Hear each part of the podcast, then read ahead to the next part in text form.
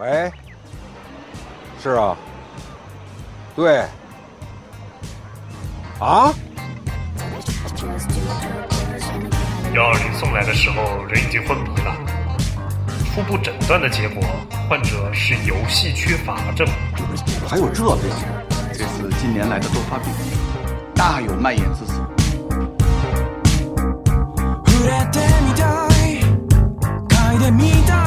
不知道 Steam 上有哪些好玩的游戏？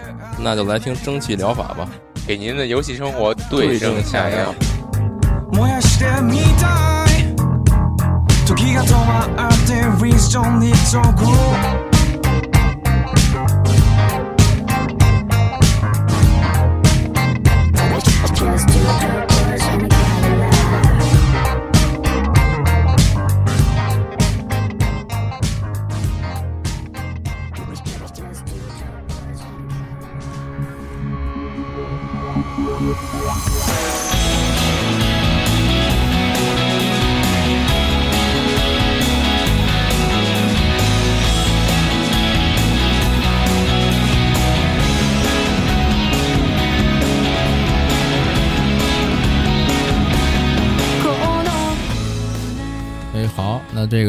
咱们瞬间就回来了。哎，来到这个 DLC 节目了。对，趁着我这个去一三之前，赶紧把这个节目弄完，不然又要割了。对，嗯，还是我们三个，我饼干，我是阿 K 拉，啊，我是 GIF 啊，对，会动的 GIF。对我们这期节目，上一期这常规节目也说了啊，就是要聊这个 Go Game。哎，为什么要聊这个呢？不知道，请 GIF 来介绍啊。是是这样的，就是说，Girl Game 最近不是这个 Steam 上面出了一个这个事儿吗？Steam 上面把这个操猫啊，就是包括 Miros 的开发商啊，这一些就是生产这个有擦边球小黄油的这么一些游戏厂商的游戏给禁了。对，什么什么哈尼炮啊，哈尼炮。抛你抛你还行，什么玩意儿？太抛了，太小马，对，就这种小马，这种对，太社会了。就我觉得已经不是擦边球级别了的这种游戏，然后都都都限制他们了，没禁掉，就是给他们通告说你你得整改，不然的话你就得下架。那那你对那你对这个政策你觉得是好事儿坏事儿呢？这我不用我觉得了，这个政策好像已经被怒怼啊，然后。那个 Steam 那边就就松口了，反正就是你别太过分了，就是还行。其他的，哎呀，就就就就这样吧，反正。哦。对，因为玩家投诉特别重嘛，然后然后这些被勒令整改的就说：“哎，那得算我去 GOG 了，再见，我不在你这儿卖了。”就是我买我买这游戏，我是为什么买啊？你现在给我禁了，丧失了我买这游戏的意义。对，反正大家就是特别愤怒，然后。厂商也比较有样儿，就说那你不卖，那就不卖了，拜拜，我就不卖了。然后 Steam 那边等于压力还是比较大，然后就一定程度上好像就妥协这事儿了，就是你们反正你改的收敛点儿，嗯，别太直接。嗯，对你实在不行，你就是那个评论区那块儿啊，有这个神秘链接什么的这种代码，对，大家就都懂就完了，你别太张扬，嗯，可以，对，大家懂，大家都懂。但是这个呢，就是说，相当于就是很多人其实，咱们可以借这个机会，就是跟大家安利一下这个 girl game，或者说这个文字冒险游戏这一类，相当于在是很大的一个游戏门类了。但是呢，就是在 Steam 里面，其实它一直不算是一种很大众的，或者说是很多人关注的这么一种游戏类型。当然，你要说操猫啊，什么奶口帕拉那种。呃，也是话题作，但是呢，你我觉得不能把这一类的纯粹的以这个情色元素为核心的这样一些 gal game，把它当做整个 AVG 的一个主体。所以说，我们今天就来顺便给这个饼干来安利一下，因为饼干也从来没玩过这些东西。对，哎，对，真的从来没玩过吗？对我，我，我不是，咱这个题目我觉得稍微有点跑。嗯嗯，因为说的是这个。那实际上说的是这个 Steam 上这个这个小黄油受到这个嗯。受到打击，但是咱们聊的话题是并不是这对话题聊的是高 game 高 game 又不都是小黄油，所以所以你们不要太局限，嗯，是，所以对于我来说不玩的话，其实比较限于就是我不太喜欢这个文字冒险，我觉得有点太累了。嗯，哦，你就上来就就喜欢来那直接的，没有什么这个哦，大哥了哦，就是没有没有什么 gameplay，我感觉就是没有玩法在里边，就是没有这个射射击元素。我老是啊，好吧，就是那你就可以当一小说来看，不好吗？但我就不看小说啊，我我就比较懒得看这个文字，所以这还让我一遍一遍的，就是你像 Go Game 都是好多结局，然后你你还得存档，还得那什么，就给我留下这样的印象，你知道吧？嗯。那么就是说，我就一直不是特别。那么就是说，你呃，像像你不太爱玩 Gal Game 的理由，就是说，呃，他的这个。花的时间特别多，而你没有这么这么多的精力，所以说你觉得这个 gal game 它对，而且它的玩法不够吸引我，我觉得我我 get 不到这个点，就我好好的去看动画不就完了吗？哦，那没准听完我们这期节目，你这个想法就会产生一些改观。对，咱们今天就是给你安利的，要要制止你这种非常就是极极端错误的这种想法。对，就是简直是糟粕。对，好。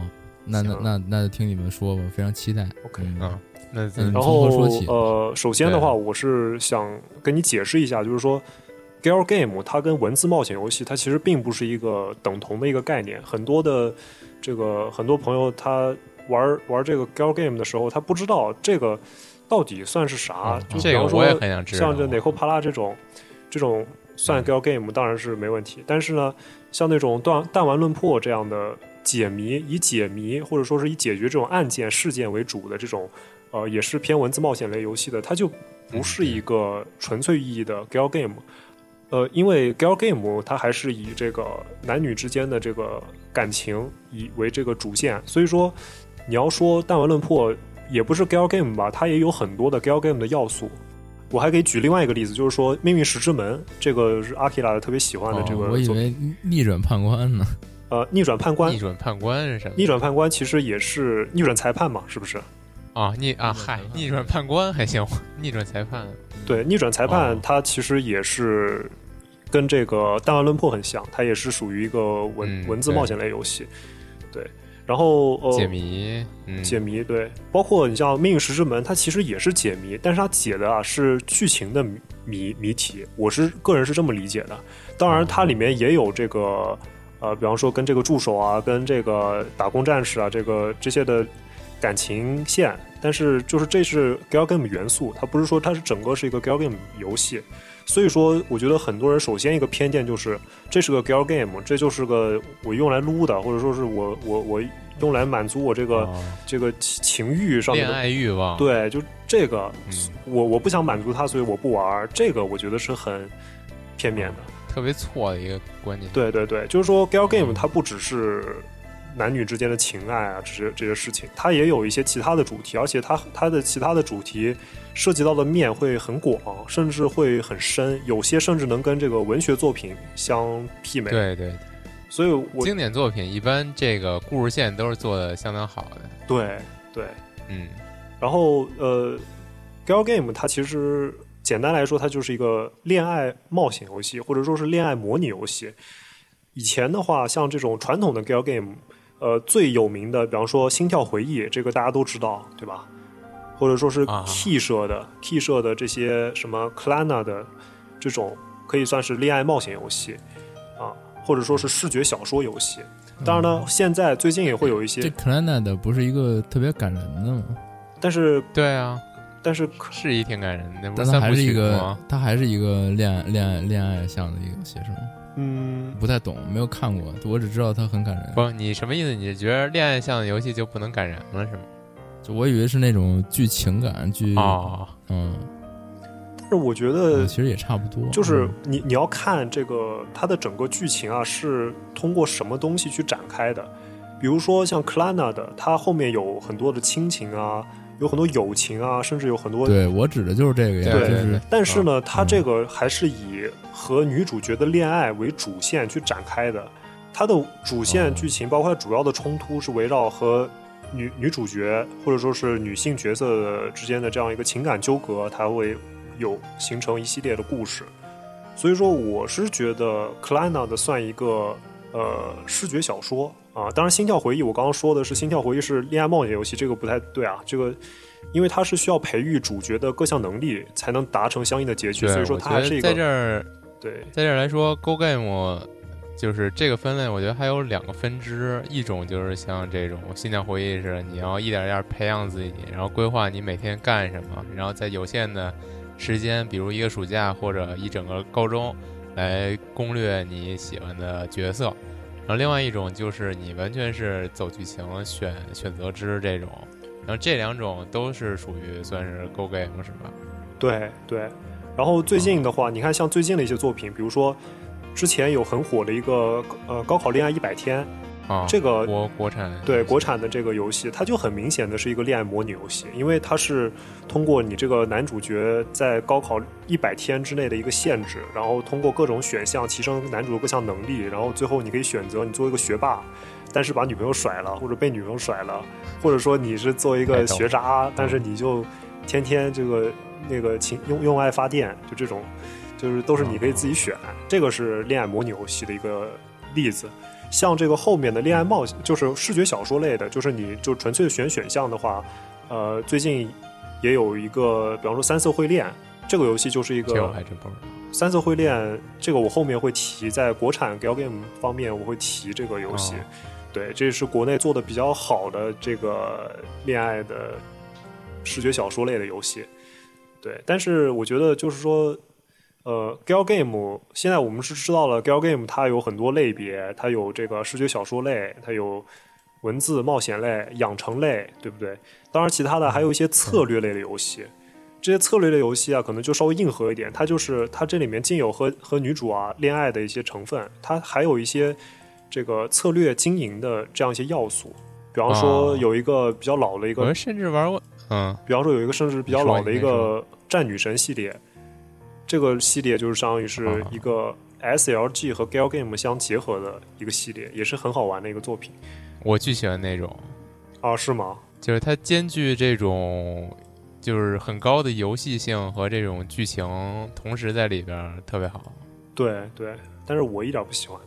我的是吗？对，我就喜欢过剧情。对，然后就是。呃，接下来一个就是我想反驳这个饼干之前一个意见，就是说，你觉得 gal game 是一个很浪费时间的一个游戏？我觉得游戏类型，我觉得这个说法也不一定对。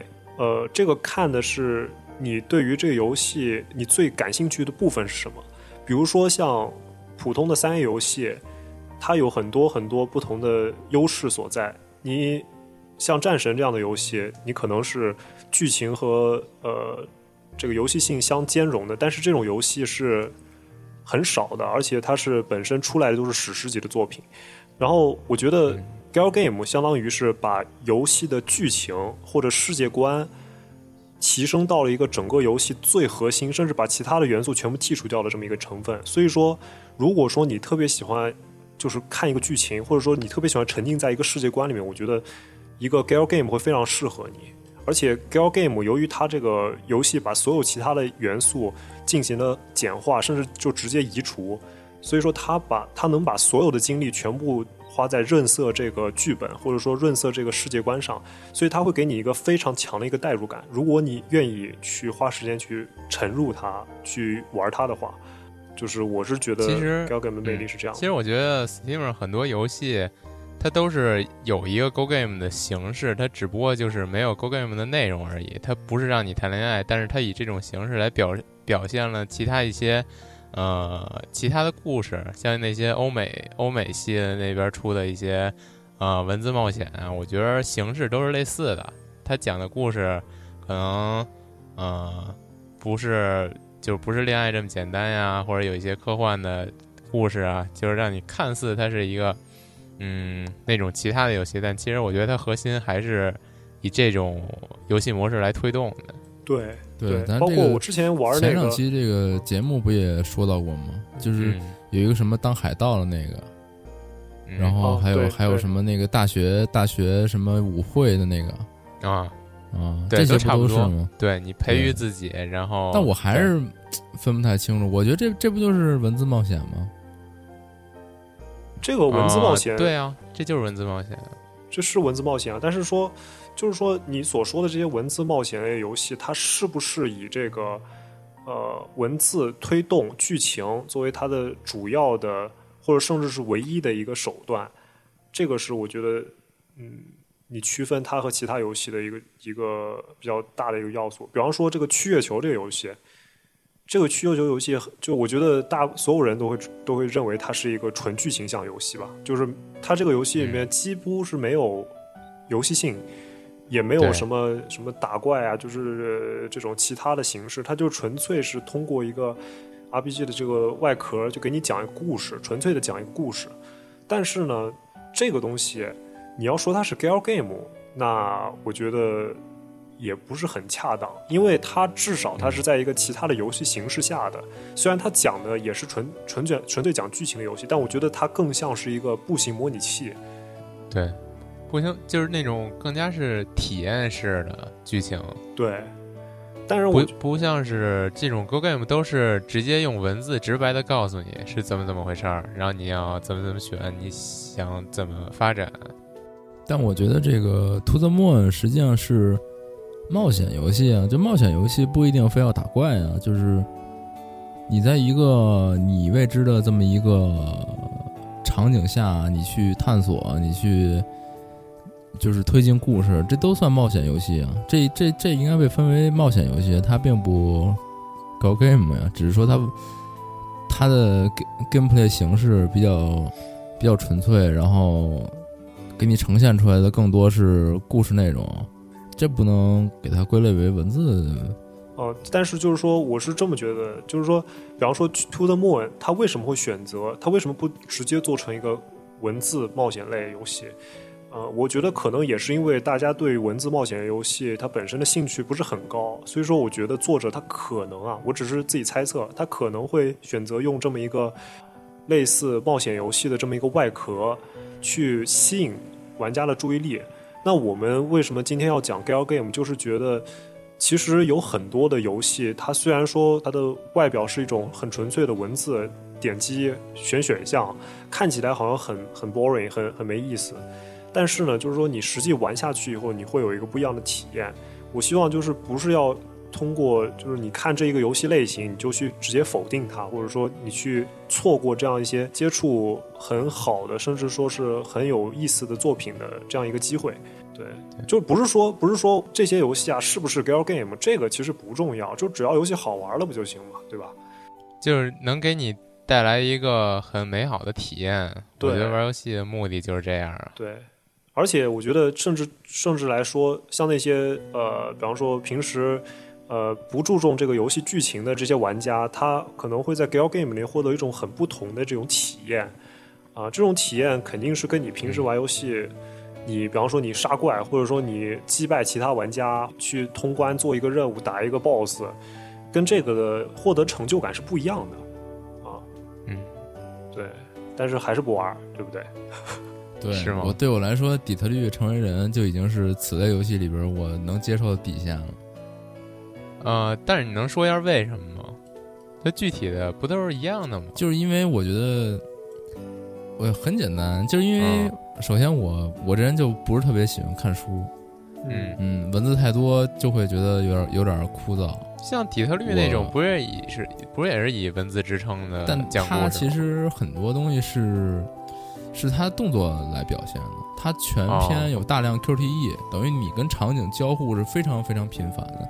哦，嗯，你只有很少的时候是有大量文字。嗯，那我能不能这样理解？就是说，呃，你觉得可能像这种。呃，互动电影类游戏就是其实是同样的剧情，但是你把它拍成一部电影，就会比这个你你就会相当于去你会选择去看这个电影，然后不会去选择看这个书。就比方说这个 gal game 像是一本书，嗯嗯，可能是。对，我觉得这是一个。阅读习惯、去阅读兴趣的这么一个问题吧。反正我我个人来说是没培养起来这个阅读的兴趣。但是，但是我觉得就是有很多很优秀的剧本，它由于资金啊，或者说由于这样那样的原因，它没有机会去改编成其他的形式。就是其实像 gal game，这个是真的。对，毕竟有好多那种动漫的神作，你像《命运石之门》也好，然后之前说那 clan 的也好，它都是。最初是通过 Go Game 来呈现的，对，因为这个这个模式下，可能是相较来说是最有可能靠一己之力来呈现出来的一种呃形式。你像做出来新番也好啊，你甚至说之后做电影，这都需要大量资金投入。然后 Go Game 就是你有一个好的想法，你就直接可以给它通过 Go Game 来呈现出来，甚至这个体验会，嗯，像我们这种就是比较喜欢玩的话，会我觉得会比电影啊或者那种动画会更好，因为你能操控这个剧情来往你。你自己想要的方向来走，这样的话，你最后玩到最后，这个故事就是你自己的。就是虽说是他给你的这个剧本，但是你最后得到这个结果是你自己的，对对对，有一种成就感。对，而且这种成就感对于制作者来说，它不是一个非常成本非常高的。这样子一种制作方法，所以说这些剧本啊可能会特别的怪异，或者甚至于有些剧本尺度非常之大。我说的尺度不是说是这种色情尺度啊，包括暴力啊、血腥啊，或者说这些这样那样的尺度。不用解释。对，就是有很多作品是我说白了，它是不能见诸于其他的艺术形式的，这样的话会被喷的。但是我觉得就是说，有很多的作品，它呃。必须要足够深刻，它必须要直接去触碰一些可能人很难以接受的一些一些题材，或者说很难以接受的一些话题，它才能做到足够深刻，甚至比这个普通的影视作品能表现出来的更深刻。但我们后面会举一些例子，就是证明这个东西啊，会会是这么一种结果。可以，是不是要说一些？对，是不是要说一些自己玩过的游戏了？开始。是啊，是啊，那这个就主要你们来说吧。我这确实没怎么玩。我现在仔细想，我到底有没有玩过此类的游戏？你就像之前那个结合 RPG 模式的也算，我觉得其实。嗯。但我我玩过一个特别纯粹的，就是之前有过那么一个系列，呃，就这家公司，它所有游戏就只有一张封面，然后游戏里边的全都是文字。全就是它所有的选项，然后剧情描述、场景描述就全是文字，只有纯文字。是不是就是因为玩这游戏给你玩伤了？没有没有，我觉得这游戏很好玩。哦，那你既然能接受这种，为什么无法接受？但我只就是只玩了一个，就但也是有一定这个抵触情绪啊。但是我想试试试这到底是一个什么样的东西。嗯哦，然后我把它就坚持下来了。其实也没多长。然后这个这个这个公司好像还挺有名的，但可惜我现在一时想不起来它叫什么了。嗯，他们就是在 Steam 上，Steam 上狂出游戏，就是你差不多每个月你都能看见几款他们的那个就纯文字的游戏。大概知道你说是哪种了。对，就是，但是我觉得它特别简单，就是它就纯粹就是一剧本把你给你给你拍这儿了，然后然后就配一张那个他觉得可以的一个封面图就没了，就全程没有任何图。其实我觉得就是一个小说嘛，就是你把小说配一张插图，然后放在放在 Steam 上面，对。这我觉得就是点击翻页，这我觉得就是一个视觉小说的一个最原始的一个原型嘛。对，嗯，对。所以说我可能还是归根结底还是因为我不我我不愿意看小说。对，所以我觉得就是说，呃，我我可能会推荐你一个一个比较入门的级别的一些游戏，就是这些游戏它有一个特点啊，首先它这个游戏比较短，这个游戏可能一两个小时就能通关了。这种可能相当于是你虽然说读了一个小说，但是你这小说是一薄薄的一本儿，然后你读完了以后，你还倍儿有成就感，就是觉得，哎，我读了一本书，就是这种感觉，是不是这样的会会比较好一点？就是有一个叫《水仙》这个这个游戏，这个游戏在 Steam 上是是有的，就是这个游戏啊，它是相当于是一部，等会儿是哪俩字儿呢？水仙花的水，水仙花的水仙，对。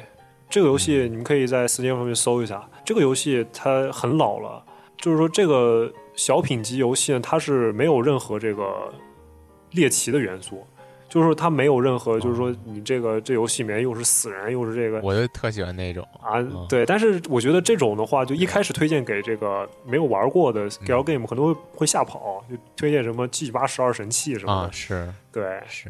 但是这个游戏它不猎奇，不代表它不深刻。就是说，这游戏它就是它其实我当然我不想剧透啊，就是但是这个游戏它其实是讲了一个呃一个很普通的，但是跟生死有关的故事。但是呢，加上一个剧情，加上一些 BGM，然后这样以缓缓到来的这么一个故事，就就会触动到你。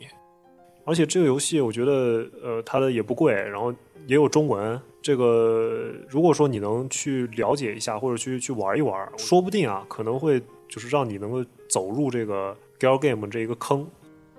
啊，我搜了一下，我发现这个，首先它免费，其次它没中文，没中文，但是英文吗？嗯，对，而且它免费。哦，免费是吧？对，是但是它这个它现在是要合集。对它现在是开了续作了，就是说它后面要做一个续作的作品，这个我觉得嗯可以。那它这总体就有关于生死，那就是也是那种比较感人的剧情，对，比较感人的剧情。反正我我我是觉得这个 gal game 嘛不能剧透，因为剧透了就没没劲儿了。但是是是是是是，对，只能说这儿卖个关子，就是这个你要有时间的话可以去玩玩。你要是一两个小时就能通关，我觉得也不用剧透。感兴趣自然就玩了，对对。那么还有什么推荐吗？就是其次呢，我觉得可以推荐一些这个呃 gal game 所独有的这种剧情的模式，或者说不是说它独有，而是它这个首先提出来的这么一个模式。比如说那个阿基拉，你之前不是玩过一个这个《君与比女比女之恋》吗？对吧？啊，那个好像是你的，对对，好像你的入坑入坑作。呃，这个是我。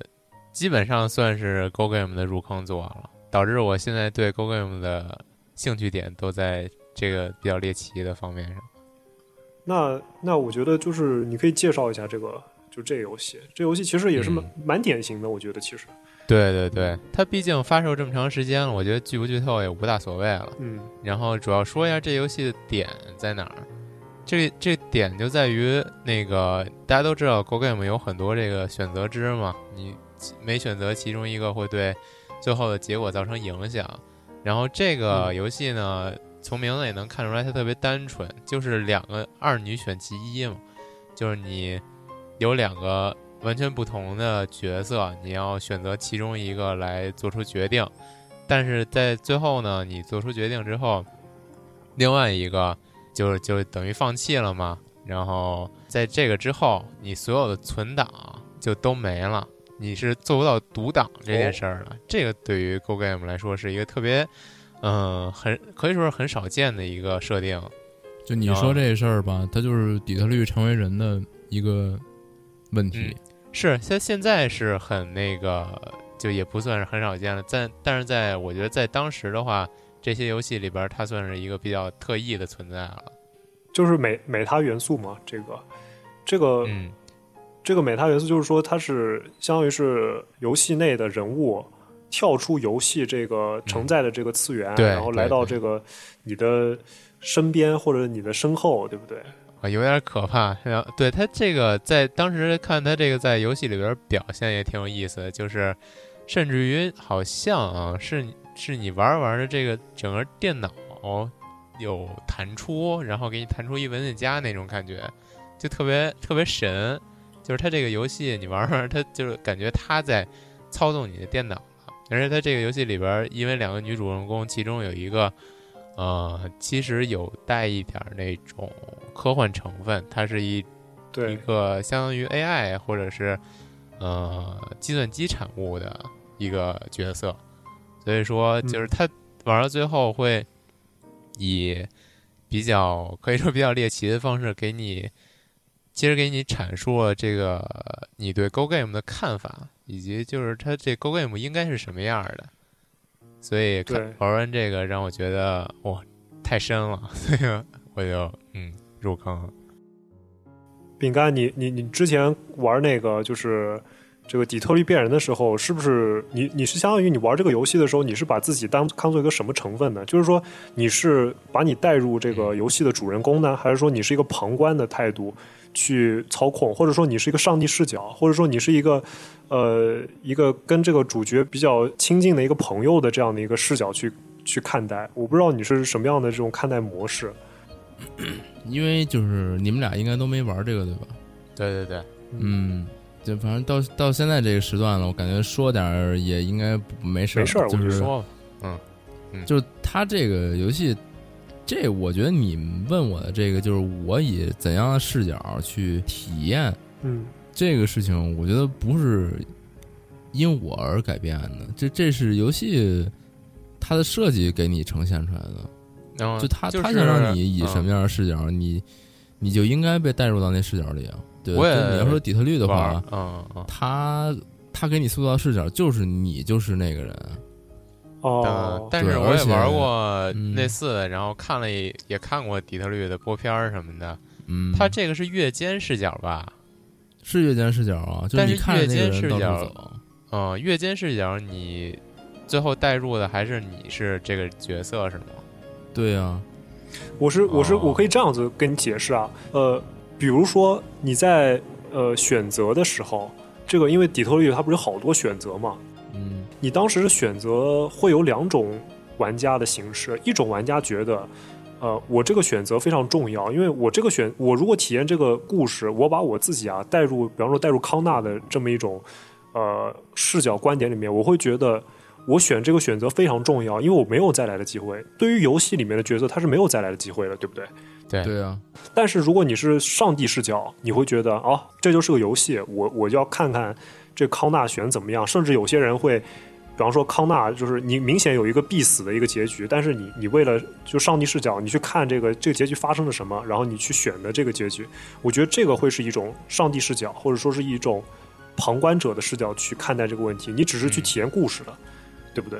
这个这个我不知道你对啊。但是我个人来说，我就是代入感很强的选择呀。而且我玩完这个，呃，就底。就就底特律来说，我玩完一遍，我不会再去玩它了。我觉得这这个一趟下来，所有的选择就是我最想选的。不，你这个观点其实，嗯，有很多人玩 Go Game，他也是玩完一遍不会不会再玩了。对，他会很珍惜自己这一遍这条线的。我真的我去玩 Go Game，我我肯定也这样。第一，我也觉得挺麻烦；第二，我觉得你你都已经知道这其中一部分的事情，你再去改变它。这个体验不不太好哦，就是说，就是说，不连贯，你还是想带入这种也，嗯，对你还是想带入你的这个主角的这么这么一种想法，就是说我选择非常重要，但是我就选这么一次，对不对？我选择这一趟下来，它就是这个游戏对我来讲的真真正的剧本结束。但是其实就是有的时候我玩这种越间视角的讲故事游戏。呃，它代入感其实跟是跟那种第一人称视角的 Go Game 完全不一样的，也不能说它更强，也不能说 Go Game 更强，但是它给你的感觉是不一样的。对你现在觉得代入感已经很很很强了，然后其实我玩这种游戏也觉得代入感很强，但是呢，它给你带来的这种你面对一个选择的时候，你去怎么选择啊，当时的心态都是完全不一样的。我觉得。对，然后我。之前为为什么问你这个问题，就是说，呃，你看你在看这个美他有美他元素的这种 gal game，它就是相当于是冲破了一个牢笼。它之所以呃会给玩家这么大的震撼，是因为原来的玩家他也许只有两种选择，一种选择呢就是自己是上帝视角，对吧？我就冷眼看待，我要所有结局都过一遍，我只是你这个就是只是一个屏幕里的人物。然后我我让你看我你要死几遍都没关系，我只要把所有结局全看了，这是一种。第二种就是我带入我这个主角，我这个主角会怎么选？但是美他元素它就是有它就是相当于是第三种这个模式，它的在美他元素的这个角色里面，你要知道这个游戏的角色，比如说这个里面的女主，她会直接越过这个游戏里面给她设置的男主，直接跟你玩家对话。嗯，对，相当于相当于这个是这个时候你你这个玩家跟这个游戏里面的这个角色是一个平等的一个心态，甚至是一个平等的一个一个地位。我记得当时玩那个最后会有一些台词会说，呃，我知道你是通过什么你面前的屏幕在操控这个男人嘛什么的，特别。对你你我我知道你你看看啥呢？你别看旁边那桌上那手机了，你看看看屏幕啊，看看我呀。然后我为什么你要为什么你要操作这个毛骨悚然？说实话，对对，你为什么要男主选另外一个人啊？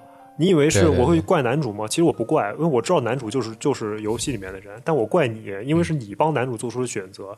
你要你知不知道这个选择伤了多少人的心？你知不知道就是就是像这种这种，他是直接越过了这个男主，直接跟你游戏的玩家会造成一个对话，他就会对很多人造成一个震撼。很多人以前会觉得啊，我玩这个游戏啊无所谓，就选错了就选错了，选砸了选砸，大不了弄一 bad end，觉得还还挺逗的。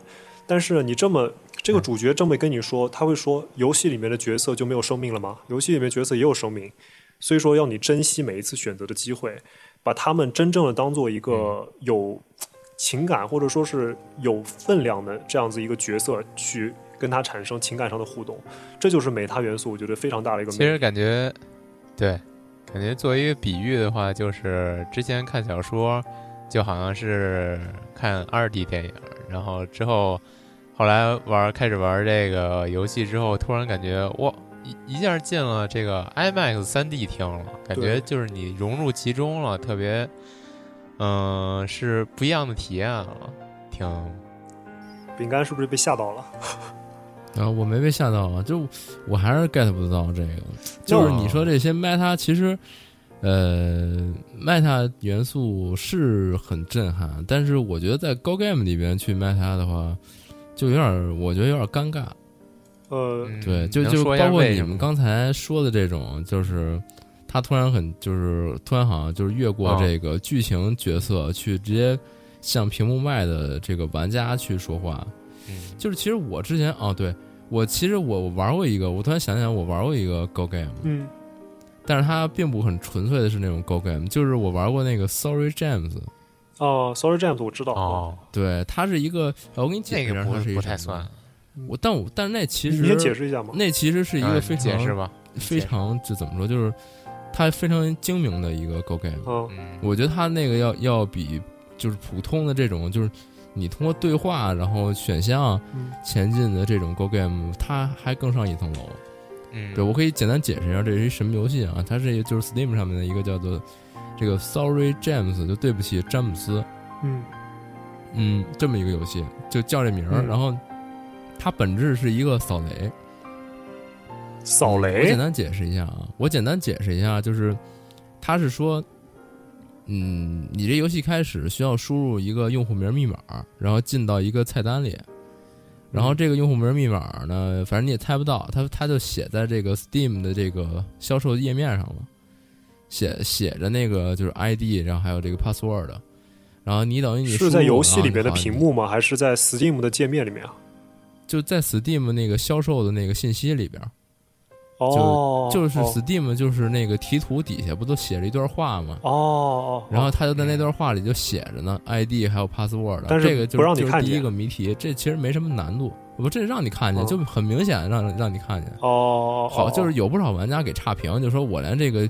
一开始界面我都进不去，什么玩意儿啊？但其实我觉得就是连脑子都不动，就是你就是那个就是那个游戏说游戏游戏说明那儿，对，游戏说明就写着那个用户名密码呢。实际上你看一眼你就你就知道了。然后你就输进去之后，它这游戏是一什么呀？就是就特别给人一种你用别人电脑，然后别人电脑旁边贴一个便签，写着用户名密码。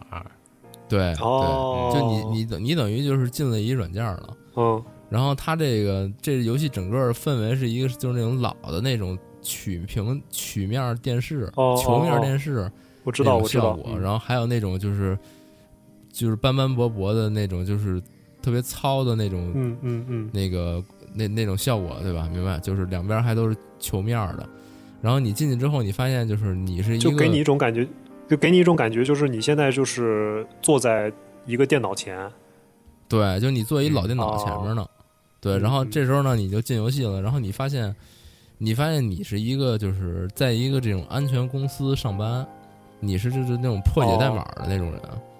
然后你就打开电脑之后，你发现你上司给你发来这个邮件，说这个你就就是就是你这个你要干活了，然后给你一票这个文件，说你麻烦你把这个加密给解开，但是你别看这文字内容哦。对，就是你你你领导给你派活了，然后你就开始干活。这此期间呢，就是你一边解这解密呢，然后你朋友还会给给你发点短信什么的，就是他也会跟你说点什么公司里的事儿什么的。那这个这说公司里事儿这个吧，跟这主线剧情没什么太大关系，然后就先略过了。就是说他这玩法是什么？为什么说它是一本质扫雷啊？就是啊，本不是本质扫雷，说错了，是这本质是数独哦，数独游戏。实际上这个。实际上你这个破解，就就是他这里边给你所谓的让你就啊，你这个技术人员让你破解文件，它这个是基于这个类似数独的这，就是相当于是你是玩数独，相当于就是解它那个解密了。嗯，对你这个玩数独是解密，但是实际上这游戏真正就是厉害的地方在于它这解密出来这东西，就你解出来这东西吧，发现是一堆聊天记录，啊，哎，然后是聊天记录，然后你发现是一个姑娘跟一个陌生人的聊天记录，但是这所有陌生人的对话全都是涂黑了的，哦，就你看着姑娘说一句，然后这边回一句，然后姑娘说两句，这边回一句。嗯你看着所有都是这种框体，就是就一个一个对话框，然后你你每解开一个，基本就是一系列的对话框，而且就是你所有解开这些文字顺序都是混乱的，就是你随着这个剧情发展，你你解了一大堆文件包，然后这些文件包这个对话顺序全都是乱的，就是你一开始是搞不清楚，就搞不清楚这是到底什么怎么回事儿呗。对，然后就随着你越来越明白，然后你最后就搞清楚这是怎么回事了。但是这个，我为什么说它？我觉得这比这个 Go Game 更精明的地方呢，就是它没，就它把所有这个，就你需要说，呃，怎么说呢？就是因为你，你，你现在等于在世间别人聊天记录，对吧？对对对。然后你看到的这些所有聊天记录呢，是一姑娘跟另外一人对话，所以说你就是给你的感受，实际上就是那姑娘在跟你对话。然后这些，因为，因为他把所有这个就是。那姑娘对话人的说的话全都给抹了，就全都是这个就是这种黑黑粗线，所以你就是就通过你想象，对，其实就是你自己去想。我当时就是，就那个人当时他说什么了？哦，这个我觉得就特别神奇。是是，对，而且他这个是玩这个 Meta 玩的还挺挺那什么的，就最后你最后结局的时候，你把这所有东西都解开了，然后发现其实是。怎么说？就是你觉得当时这个那个人可能有好多事做的不太对，然后或者说其实有一些这个更深层的东西你你没看明白，然后好像有有阴谋在里边嗯，然后最后你退出来之后，他特别神的一点就是他 Steam 有一个人加你好友，然后给你发了一个信息哦，对，他就跟这个整个里边故事是相关联的，就是就是那个就对话那姑娘。那个头像也是那个那个人，就是他里边不也是这个聊天记录吗？嗯，他里边那个头像的那个人加了你 Steam 好友，然后给你发了一信息。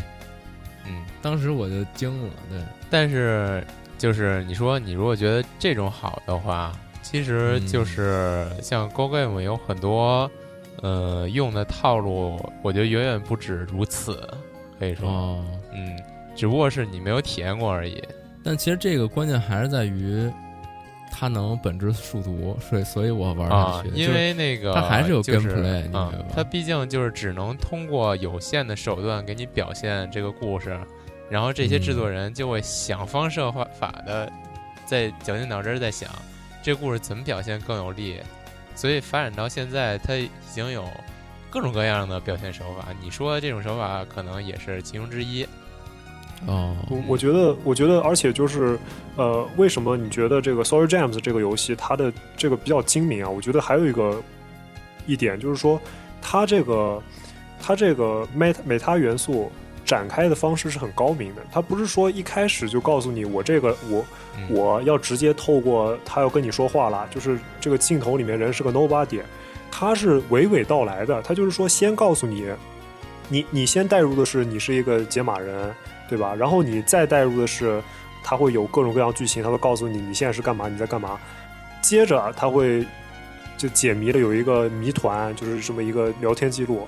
然后你去尝尝试解，就是说这个东西它是慢慢的、慢慢的呈现，它不是一开始就就啪全部给你。我觉得这个是对，你玩到中间你才明白。对，所以说我觉得，但是我觉得 Meta 是不是都是这样？就是他肯定，他不然的话，他他。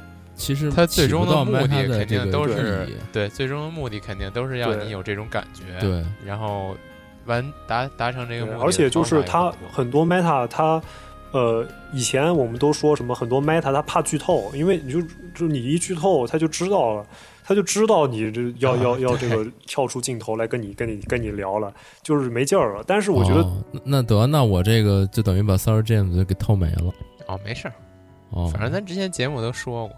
嗯，哦，行，对对，我觉得就是就是之前有一个，我之前不也说过一个叫那个 Doki Doki Literature Club。哦，心跳回忆簿。对，咱节目还推过呢。对，那个游戏，不过我觉得饼干可能没玩，因为是个恐怖游戏嘛。就这个游戏，它就很高明，高明在什么呢？就是我知道我在玩之前，我已经知道它是它是 meta game 了，就我已经知道它有这个 meta 的元素，但是我后来还是被惊到了。就是因为它的美它元素，它呃，它藏在这个故事的很深的地方，而且它的整个故事是很有逻辑性的。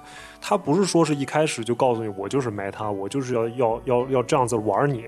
它是通过这样一个剧情，它的剧情有一个很圆满的一个解释。所以说，我觉得那个游戏之所以好，就是因为它在这个美它元素里面又玩出了新花样，而且它的这个美它元素并不是在这个满足于对话框这这一个形式，它甚至在游戏外。系统外，你的程序会给你一些其他的一些体验，它是全方位的一个体验。确实玩的好，它这个游戏也而且还免费，对全球都特别对有名的。非常有名，对这个游戏，我觉得非常良心，大家一定要去试一试，一定要去，不要怕这个游戏的那个恐怖。它其实虽然说恐怖，但它没有任何血腥啊、猎奇元素。呃，这个游戏会给你一种很强的一种震撼，也会给你一种这个 girl game 为什么它神？它它它究竟好玩在哪儿？它不是说是一个 girl game，你就一定要十个小时、二十个小时，就这么一个短小精悍的小品作品，你也可以获得这种很强烈的这种震撼。所以说，这个也是一个 meta game，也是一个 gal game 的一个非常有趣的这么一个分支吧，我觉得。然后像这个，我之前又在想，其实合金装备那个，就是最后不是有一个很经典的一个镜头吗？就是那个，就 Snake，就是对玩家说说，你把那游戏 turn down，就是 turn off 啊，对吧？最后那个其实也是 meta 元素，但是呢，就是说这个 meta 元素。是吧？就是这个其实也是个 meta 元素，但是我，然后这个东西其实也是从这个尝试啊，肯定是从这个 gal game 或者说是从这种成本比较小的这种游戏里面开始的，然后大家会觉得哦，这个形式观众可以接受，甚至会觉得很有趣，它才会加到这些大游戏。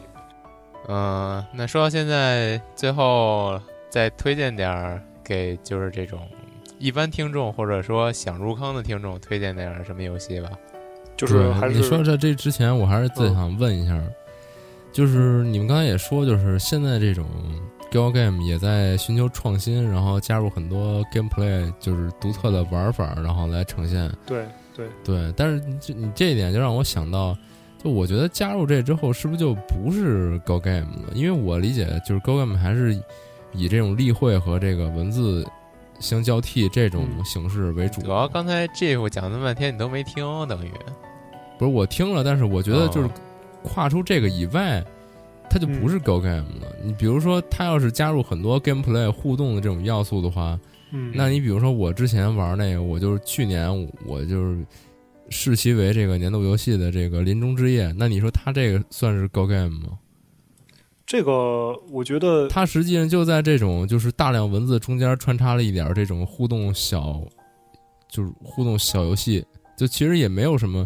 就你说他这个到处走、到处冒险，然后去看到不同的人或者怎么样呢？它其实就是把这个高 game 中间的这种切换场景，然后切换对白人物的这种过程，给它变成了一个可操作的。实际上，它也没有过多的这种内容。实际它本身还是一个大量文字。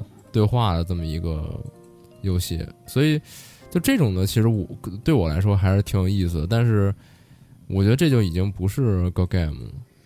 我觉得其实呃，形式是一个无所谓的一个东西。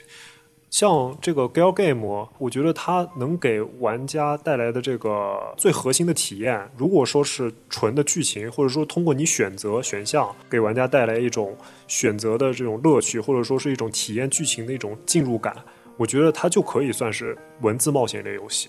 当然了，如果说它这里面还有一些比较精彩的故事，或者比较精彩的这个这个感情感情这个纠葛或者感情线。那它，我觉得它也可以称之为 gal game。我们不能说把 gal game，就是很多有很多这个 gal game 的这个资深玩家啊，会觉得啊，我玩的这个白色相簿是 gal game，我玩的这些这个什么呃，这个很很很硬核的这些呃什么 Ever 十七，就是这种很硬核的这个纯的这种小众的 gal game，或者田中罗密欧这种 gal game 作品，他们就是 gal game，然后其他的那些就不是，就是就我觉得这个东西也是比较片面的，就是说。我觉得形式就是无所无所谓，就是只要它好玩，它有一个好的剧情，而且它的无论是你包括在什么样的 gameplay 也好，或者你包括在什么样的这个游戏形式也好，它只要是核心是以剧情为导向，或者说以你选择为导向，那它就是一个呃文字冒险的为核心的这样的一个游戏，那它就是有趣的。我现在我现在觉得就是，其实我之前也有一点迷茫，就是说这个为什么我不去玩那些。纯的，现在不怎么去玩那些纯的文字冒险类游戏了，就是因为文字类冒险游戏它现在已经发展到跟其他的游戏形式会呃交融的很很深，会给人一种感觉，就是 gal game 已经不是纯粹意义上的这种很小众游戏形式，而是它融入了很多的很很大的作品，或者说甚至一些三 A 级的作品都在用 gal game 的一些手法，比如说什么底特律变人，或者说之前 Remedy 的一些游戏，我觉得都是它会。对，他会通过一些选择，会给你一些这个新的一些体验。我觉得这个已经是 gal game 向别的领域跟别的领域进行合作，或者说进行一个融合，会产生一个更有趣的一个更综合的游戏的体验。我觉得这样子，我们能玩到游戏好玩就行。我是这么觉得的。对，嗯，主要还是看它的核心是怎样的一个。模式对，当然，但是呢，为什么我要这次又要把这个 gal game 单独提出来？是因为有很多游戏，它很遗憾的是，它没有那么多钱去做那么多 gameplay，它没有很那么多钱去做做很牛逼的画面。但是呢，不代表说没有没有钱的开发公司开发出来这种纯的文字类冒险游戏，它就是没有没有价值的。我想说的就是这些东西它反而有价值，甚至说这些 gal game 的作者他是很令人感动的，因为他们。在这种呃情色啊，或者说是为了他为了吸引这个销量或者吸引人家注意力，会加入一些情色十八禁的内容。但是他其中他想讲的并不是十八禁的东西，他想讲的是一些更深刻的东西。对对，我觉得这个东西是是非常值得我们去体验的这个东西。嗯，而且我觉得啊，你就像那个《沙耶之歌》，我觉得就比较明显。对，他打着这个十八禁，然后有这种 CG 的旗号，但其实他表述的东西非常深刻。非常非常深刻，对，相信玩过的人也不不不少，对对对。然后他其实，呃，很多人说他像之之前那个手冢治虫的《火之鸟》嘛，《火之鸟》其中一篇，嗯，就说你眼睛看到的和他真实的状态到底是是一个什么关系？你怎么看待这个世界？然后他最后想表达，其实非常让你深思的一一个主题。但是它就是，它就是存在于这种二十八这个 girl game 这样一种看起来好像好像对没有办法登大雅之堂的这么一个艺术形式。其实你不要看它的皮是什么，你就像底特律，呃，它其实完，它其实也可以以像什么人物例会啊，然后以场景啊这种来呈现。但是你你不要就看它这个皮。但我觉得如果你单指底特律来说。嗯，它现在给人的这个沉浸感、体验感，确实是会变成这个高 game 来说是会下降、呈现不出来的。对，那是但是这个毕竟钱在那儿呢。对啊，你花多少钱，你有多少收获。对，对，毕竟像这种互动游游戏，它也不是，也也也不是只有这种大作。你像之前的这个《奇异人生》Don't Know。它其实也是一个呃没多少钱的作品，但是我觉得它做做的很好，因为它把它主要的精力放在了这个呃，首先是它的 gameplay，它的逆转时间的这么一个核心的玩法上面。其次呢，它就是做了一些非常有意思或者说是一些很深刻的抉择。我觉得就是说，呃，不光是只有大制作的互动电影，像这种低成本的 gal game，大家可以去尝试一下。就是说，这种游戏。也会给你们带来同样的感觉，甚至来说，有时候你会遇到一些你在互动电影类遇不到的东西。嗯，对，嗯，既然你说到这个《奇异人生》，他们那个下一部作品《One Pair》吸血鬼，哎，也是六月六号就上市了。对，咱们节目发的时候应该就更加丰富了。对对对，对他加入了以前那个《奇异人生》他们去摒弃掉的那些动作。这个上回都说了，这回就不要再赘述了。啊，对，总之上市了就就是玩一下，好玩。嗯，然后最后的话就是还是那咱结个尾吧，还是对，还是给大家结个尾，就是希望大家能关注一下 Gal Game，然后是然后其实更多的是就是说，呃，我还想说就是关注一下国产的 Gal Game，因为现在国产独立游戏它不是其实是一个刚开始刚起步，或者说是一个不是特别成熟的一个阶段。为什么现在 Steam 上面会有很多就是非常好的，就是用户好评如潮的这些 Gal Game？就是说，因为这些游戏啊，首先它这个它的游戏开发经费相对其他游戏类型来说，它的风险会低一点。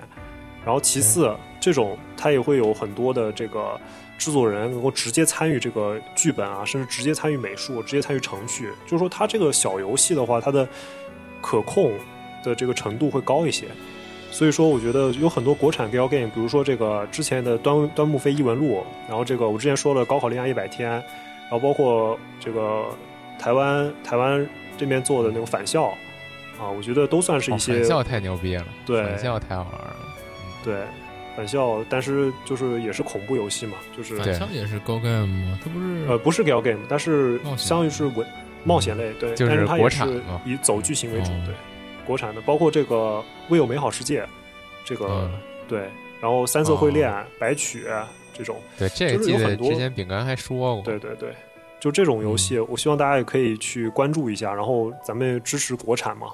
对，虽然经常就是在我们每个月总结新闻的时候，经常会看到一些，嗯，就是而且都是比较好评的，对，而且确实看着也挺好的，嗯，是，尤其是它这个画面风格，其实挺符合这个。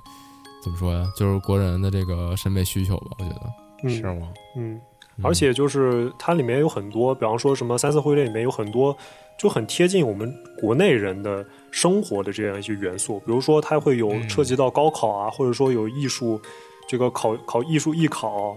学校里面有什么这个什么五年高考三年模拟啊，就是那种东西，就很有代入感，就就给人感觉就是这就是做给我们我们国内人玩的。你不像其他的就是国外的一些游戏，虽然说我们也能代入，但是呢，就是我们的文化兼容上面还是自己的游戏，自己的世界观会对自己的这个代入感会更高嘛，对不对？嗯，这些像你听多了外外文歌，偶尔也确实想听的中文歌。对，强烈推荐大家去听这个大张伟这个最近的这个 EDM，是吗？行，这这都查到哪儿了？这个可以，还顺便 还顺便安利一波，行。对对对，行吧。中国朋克是吗？嗯，对，就是中最全中国唯一一个朋克，真朋克。对，是，好，行，好，那行吧。那这期节目就差不多了。哎，我这个作为一个不怎么玩高 game 的人，打了一些酱油。听听两位给我安利，但是，但对不起，我还是不是特别想玩啊。但我觉得，就至少你可以后面看到了节目效果都不给。对，因为你至少你你这个你跟后面可以尝试一下玩一玩，就玩玩这个，对，就玩玩这些免费的。对，那你们俩可以一人给我推荐一个，也可以就是作为给这个听众朋友推荐一个。行，我可以不推荐 Steam 的吗？也可以，我觉得你随便啊。行。我觉得就是咱们可以，咱们可以就是那个我，因为我这儿还有很多准备了好多游戏嘛，但是都没来得及说，就可以放到微博上啊，或者说放到那个，放到咱们找的地方就放上去，然后大家推荐给大家，大家可以去搜一下，去看看。回头我把你这些写的东西整理成那个文档，发成那个什么，就是配套阅读材料。对，我操，可以，可以。行，那你就现在安利一人安利一个，一人来一款呗。对，就作为结束了，就是短小说的短一点，简单一点。行，我的话就是最后给大家安利一个，就是呃，这个 Wonderful Everyday Down the Rabbit Hole，就是 Steam 上面中文名字叫素琴日啊。这个游戏是一部，这个游戏是一部非常评价非常非常高的游戏，在这个一个老牌的这个 Gal Game 的评分网站叫批评空间里面。它是九十分，像一个非常非常高的打分了。这个游戏在 Steam 上面是卖一百三十五块钱，然后但是我觉得就是完全值这个价钱。然后如果说你对。条件，因为我觉得这个这个游戏不能称之为游戏，这个称应该称之为艺术品，就是它它绝对是艺术品，这绝对是艺术品。这个具体的我就不说了，就是反正行，嗯，就是大家如果说对这个有有有有想法的话，可以。这个也有也有中文，也有民间的汉化，就是有兴趣的可以可以去关注一下。啊。嗯，好，那我推荐一个比较俗套的一点的吧。嗯，推荐一个还还没有发售的游戏，但是下个月就发售，嗯，叫做《Mini Koi Mojika no Ko》，这个到时候放链接吧。然后具体来说，它是这个对，回头那个你们俩把把节目里边说的这些游戏都发给我一下，不然我这也有点找着费劲。对，回头我把这都总结下来，就像就像每期这个新闻里边的我那么做的一样，就是我把。这期里边，因为这期说的游戏也比较多，对，你们说的也比较快，他估计可能也听不太清楚，回头我都总结下来。嗯，行行。然后你继续。然后这个游戏是著名的 N 社 Natural Plus 出的一款游戏。哎，N 社还出过什么呢？沙耶沙耶之歌出过。然后装甲恶鬼村正出过，然后最后就是开一头开头看到就都看到就能困，都都都都是都是艺术品，都是艺术品。嗯，对，我巨喜欢这这家。然后他新出的这个游戏呢，又是那种比较违背常规的一款游戏，是这个男主角是一长得巨丑的一人，然后呢，你能你能听见所有妹子的心声。就是他没有说出来，但是你能听到他心里的心里边的话，因为你长得巨丑，所以那些话都肯定不是什么好话。所以你这这游戏，其实我我还挺期待，我挺喜欢这种比较走偏面偏门的游戏，有点黑暗类的那种感觉。对对对，可以。然后对，给自己玩哭了倒是，倒想哎，这就是我完了。对，和平里黄渤不至于。我操，完了，暴露了，是吗？道哥，嗯，和上期这个请来道哥强行呼应，我靠，可以，行。那咱们这个，咱们这主播阵容，这个颜值有点高啊，这个，咱们这个主播阵容可以出道了。啊，成都吴亦凡吗？嗯，不是，是成都交大刘子晨，就是。对，行，就反正真名说出来，就是谁是吧？行，那就到这儿吧。刘子晨不是啊，刘子晨是那个，啊，没事，没事，他他不太关注这个，估计他。哦，嗯，巨不了解，对不起。对，其实我想，请百度，我 get 到了你的点啊。行，那这期节目到此为止，大家谢谢收听，下期再见。好，那下期咱们 E 三回来见，再见。哦，拜拜，巨期待。嗯，拜拜。花